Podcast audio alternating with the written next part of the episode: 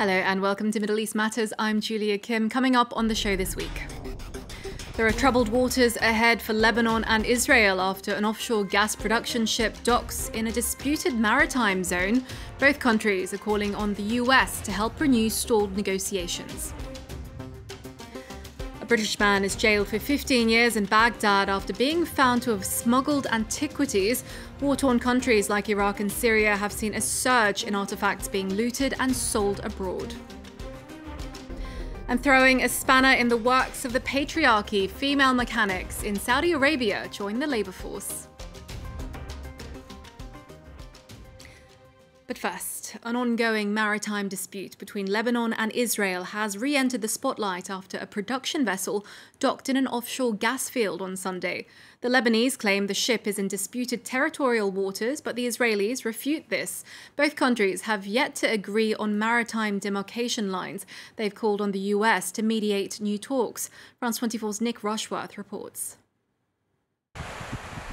This Israeli naval vessel is on patrol near the Lebanese border because tension has risen a notch between the two countries.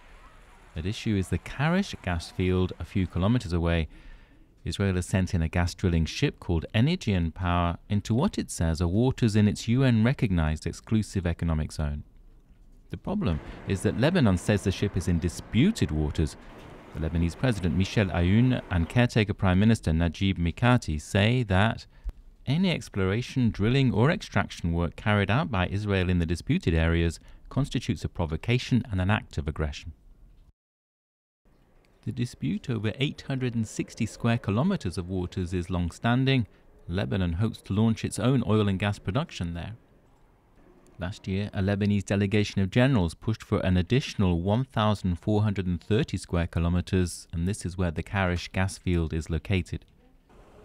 The two countries have no diplomatic ties. US-mediated indirect talks between Israel and Lebanon on the issue have been stalled for months. Obviously, starting exploration would increase the risk of war.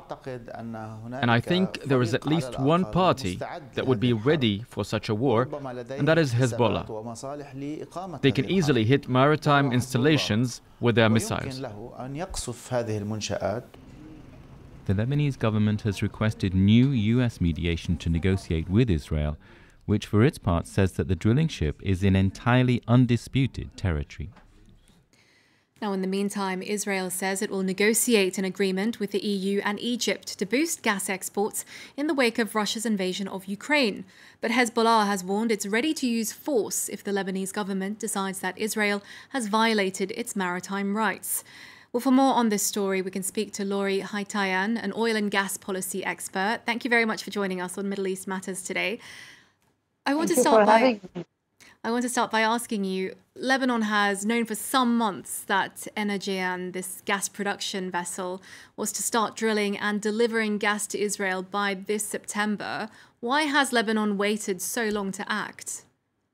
As simple as that, because Lebanon doesn't know which direction to go in these negotiations, and that is why they haven't taken any action to strengthen their position, because they have different positions and they don't know what to do with that. There were no agreements in the government or in the positions of the Lebanese political parties on which direction to go, and that's why it was complete paralysis in taking any kind of decision. And today they are faced with reality. The FPSO is in Karish and it will start drilling and producing. Right, and just to go back to those US-brokered negotiations, both Lebanon and Israel have called on the US to help mediate. Where exactly are we with the state of talks at the moment? What are the red lines and what have the two countries agreed on so far? So basically, back in early March 2022, the mediator, the US mediator Amos Hochstein, had proposed a plan or a solution for the disputed zone. And for the US as well as the Israeli, it was very clear that the disputed zone is only the 860 square kilometers that we had been known for years that this is the area disputed. And the US is only interested in mediating if the Lebanese government agreed on that surface, the 860 square kilometers.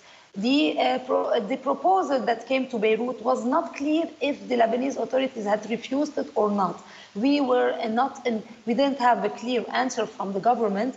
And today, the government is asking again the mediator to come back to Beirut in order to pursue the negotiations. But from March till today, nothing has had happened, and the Lebanese government was completely in coma. Concretely, how much gas are we talking about in terms of a dollar figure? What is the amount of investment we're looking at here? Look, Energean has put a lot of money in Karish, and we know it's almost up to $3 billion of investment that it had put to develop the Karish field and the rest of the Karish North field and the Tanin. Very clear, Israel knows what it's doing, Energean knows what they're doing, and they're pursuing their plans. And even a couple of weeks ago, Energean was saying that they have guarantees that Karish is not in the disputed field. So the question is, who has given these guarantees? Was it the Lebanese government? And if so, why today the Lebanese government is making a big deal and saying that the Karish is in disputed zone? Do you think there is a political will on Lebanon's part to potentially negotiate with Israel and get in on this huge multi-billion-dollar deal? Could this be a stepping stone, do you think, for peace between the countries, or could it maybe just degenerate and lead to war? What do you think? Look, there is, I guess, the political will, and that's why today the government is asking the mediator to come back and find a solution to this. And it is in the interest of Lebanon to really solve the maritime border issue, to be able to continue with their oil and gas plans. Will that lead to normalization and peace? I don't think that would lead to peace. There is a lot. There is a longer process for Lebanon and Israel to reach peace, and no one today is talking about that. And the enabling environment is not there for that kind of thing. Would they resort to force at this stage? Hezbollah is saying that they're behind the state, and whatever the government decides, then they can act accordingly. Today, again, I repeat, the Lebanese government needs to clarify its position. Is it with Line 23 or Line 129? Is Karish in the disputed zone or not? It's something that the Lebanese government really needs to clarify its position.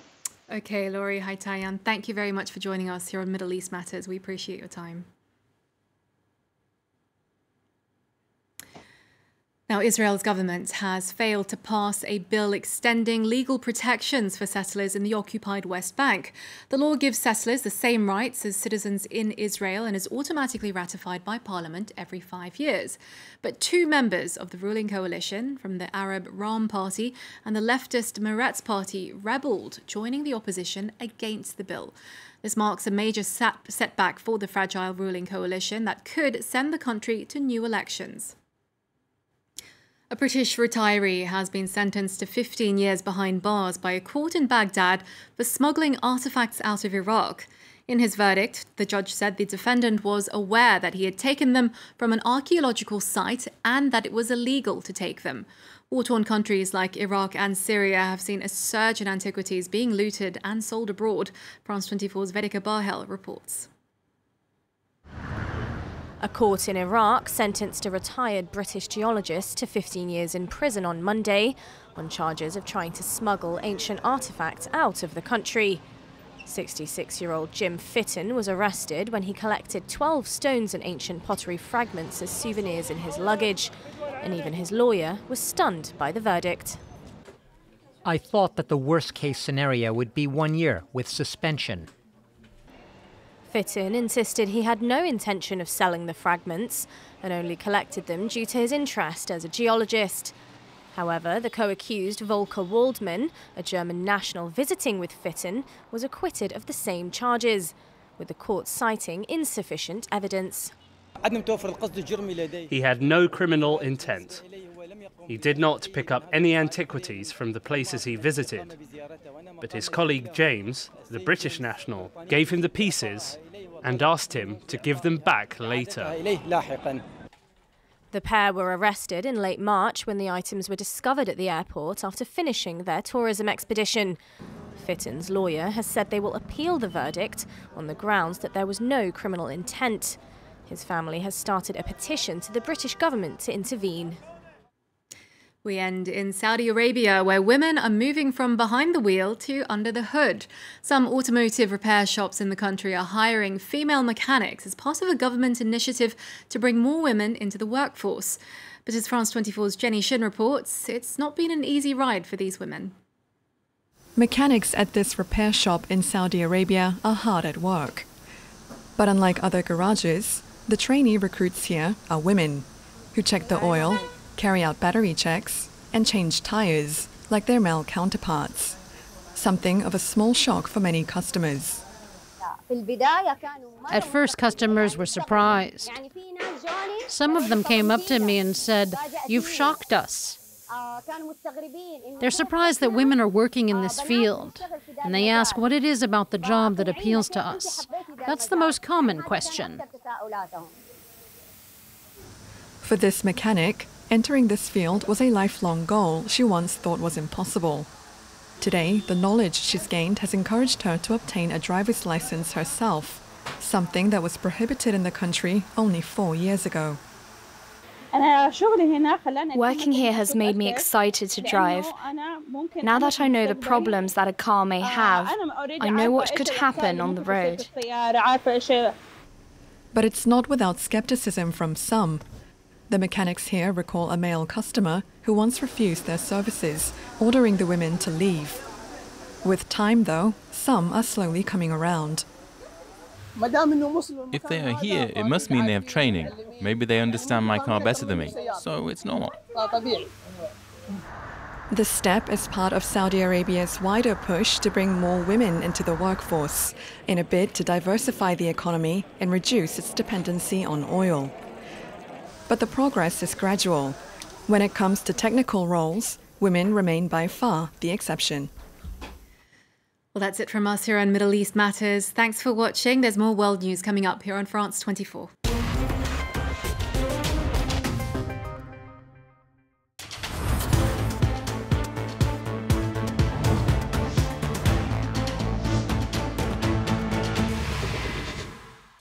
Special event. French voters have chosen their president, and they will soon choose the 577 members of parliament who will sit in the chamber. What will be the political makeup of the new National Assembly?